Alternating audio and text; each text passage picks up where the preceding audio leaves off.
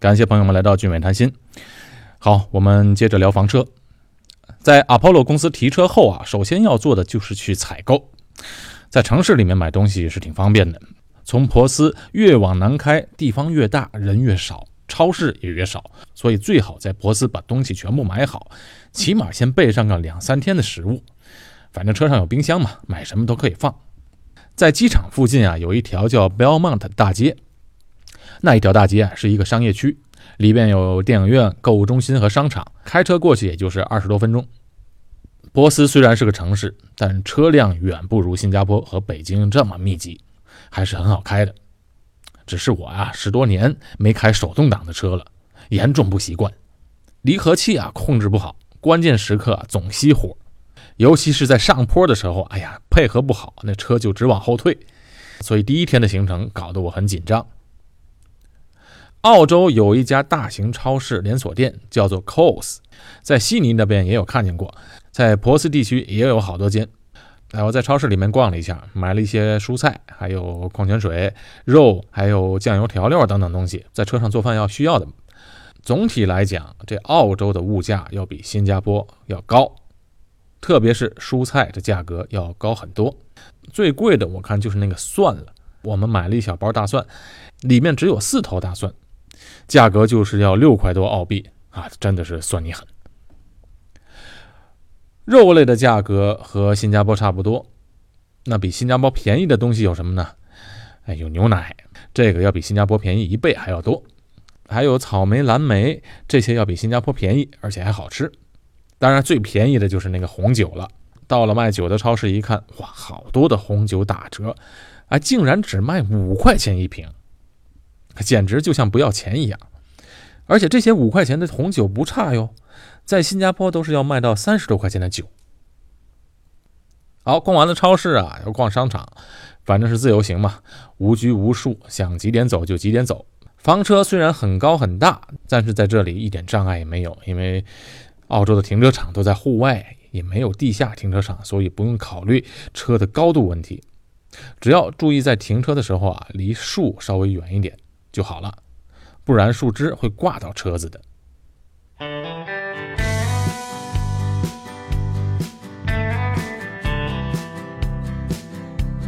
买完了东西，一路往南，沿着一号公路开，风景实在是太漂亮了。房车高，视线非常好，有时看到一些风景啊，那漂亮的简直就有点不真实的感觉。觉得是在风景画中、明信片上才能看到的景象，这种感觉真的是没有办法用语言来形容。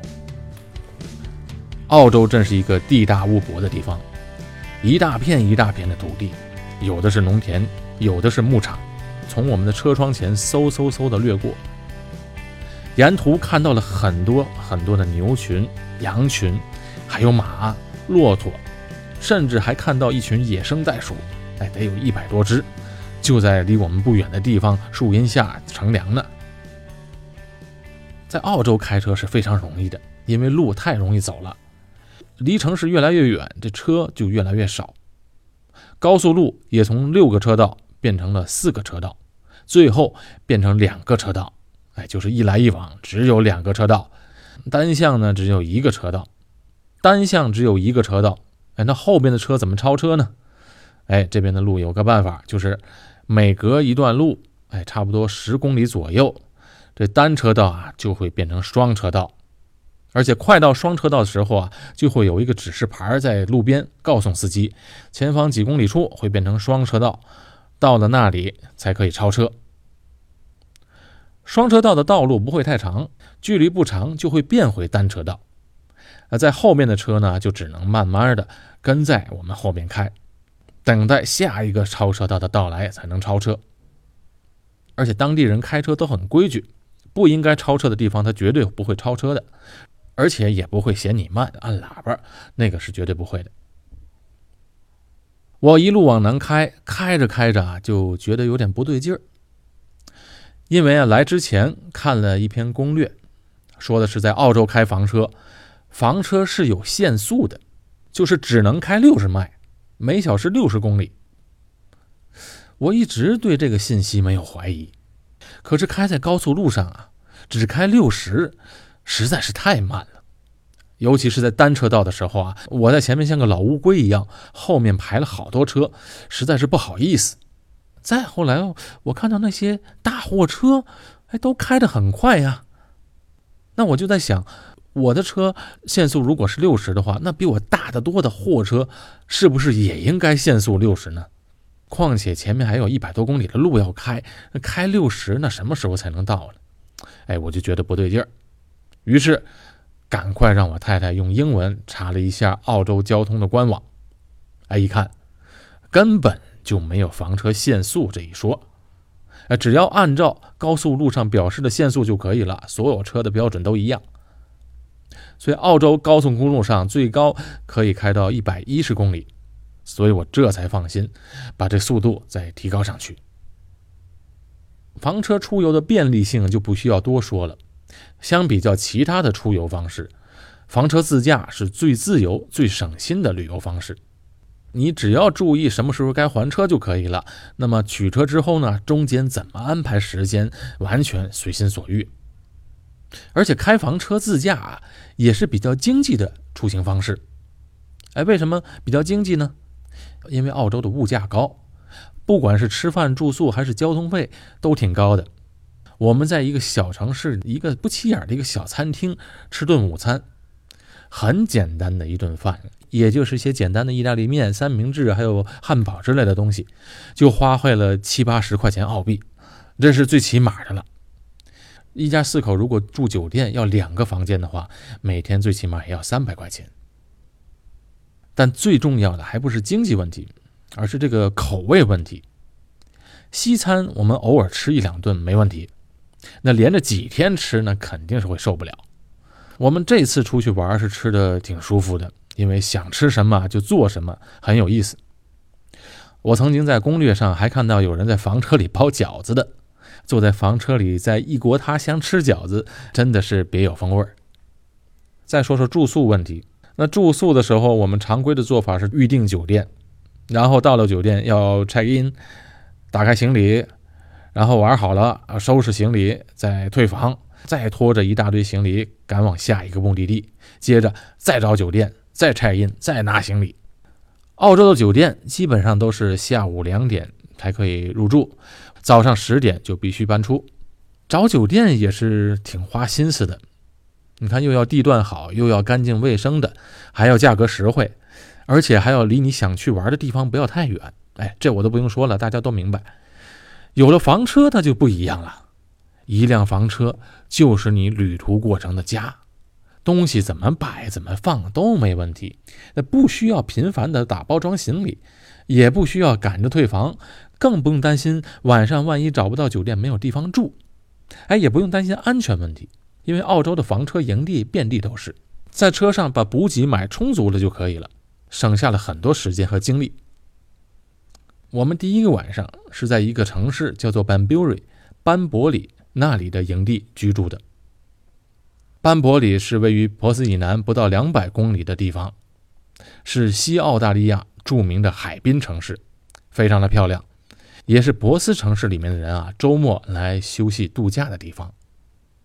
不过我们当天啊，由于在博斯提车的时候耽误了些时间，后来又去购物，所以开到那里的时候天已经黑了。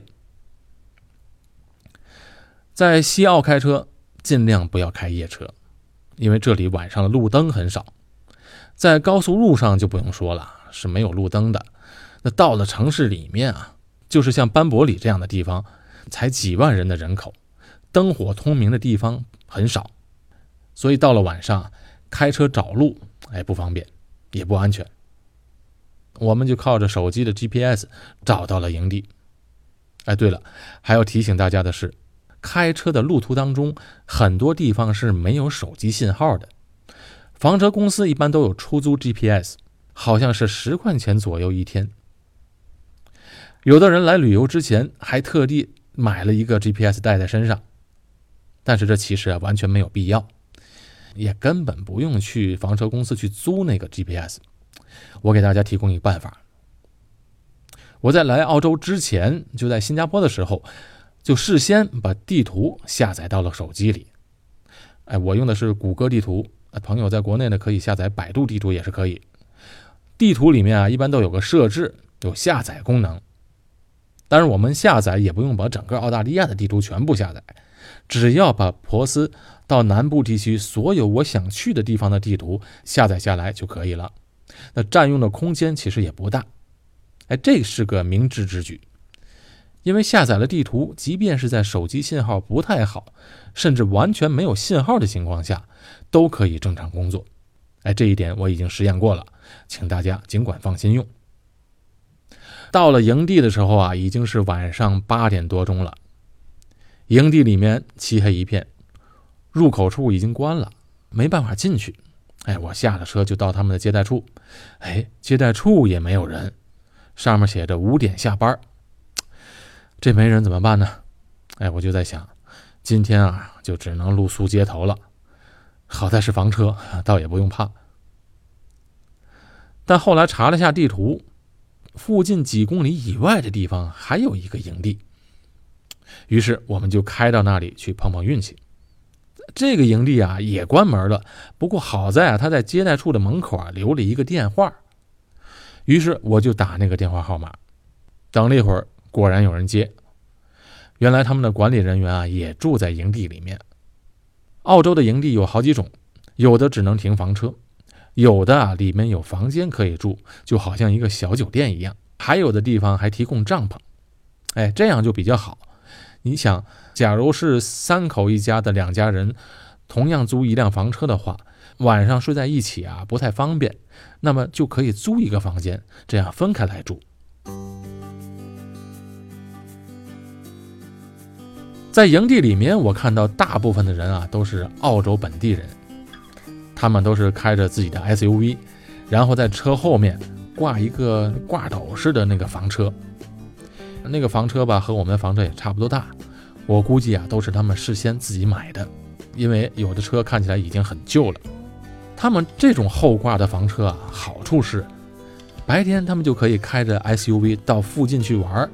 晚上回到营地就睡在房车里，在这个地方玩够了，再拖着房车到另外一个地方去。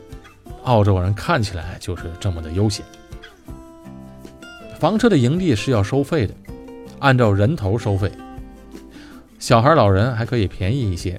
阿波罗公司的房车在几个大的营地连锁店都能享受百分之十的折扣，这就挺划算的。我们一家四口人。每晚在营地的费用打折之后的价钱是四十到五十块澳币左右每天，大部分的营地都是在四十二三块，少部分的营地在五十多块钱。在营地里面啊，其实最主要的是要用它的电，停好车之后就要把那插头插在他们的电箱上。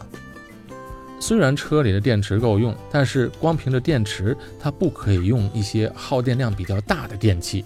像烧水壶啊、果汁机啊等等都不可以用，而且开车的时候啊，车上的电器只能使用冰箱和灯，插头是不能用的。所以你在开房车的时候，车上的插头是不能用来给手机充电的。在营地里面呢，好处就是它基本的设施都有，而且也比较干净，像洗手间、淋浴房、厨房、洗衣房等等都有。洗衣机就是那种投币式的啊，需要交钱的洗衣机。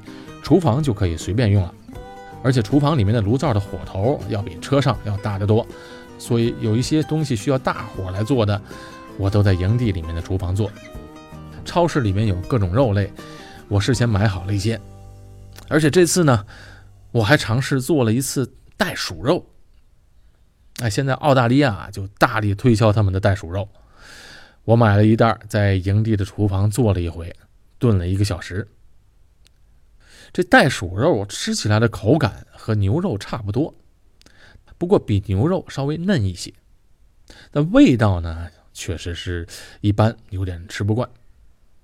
哎，我就觉得，如果味道好的话，人们可能早就吃了，用不着澳洲政府去推销了。在澳洲开车，房车的营地是非常容易找的，在地图上搜索一下就能够找得到，而且很多。而且在一路上啊，有看到很多的路标，告诉你这附近的营地在哪里。营地也不全是收费的，有一些营地啊非常简陋，就是那种没有设施的营地，有一些甚至连电、上下水都没有。我们有一天晚上，哎，在森林里开车，天也是快黑了，就到处找营地。偏偏啊，在森林里面的路特别的长，开了得有两个多小时，路上都看不到别的车辆，只有我们一辆车。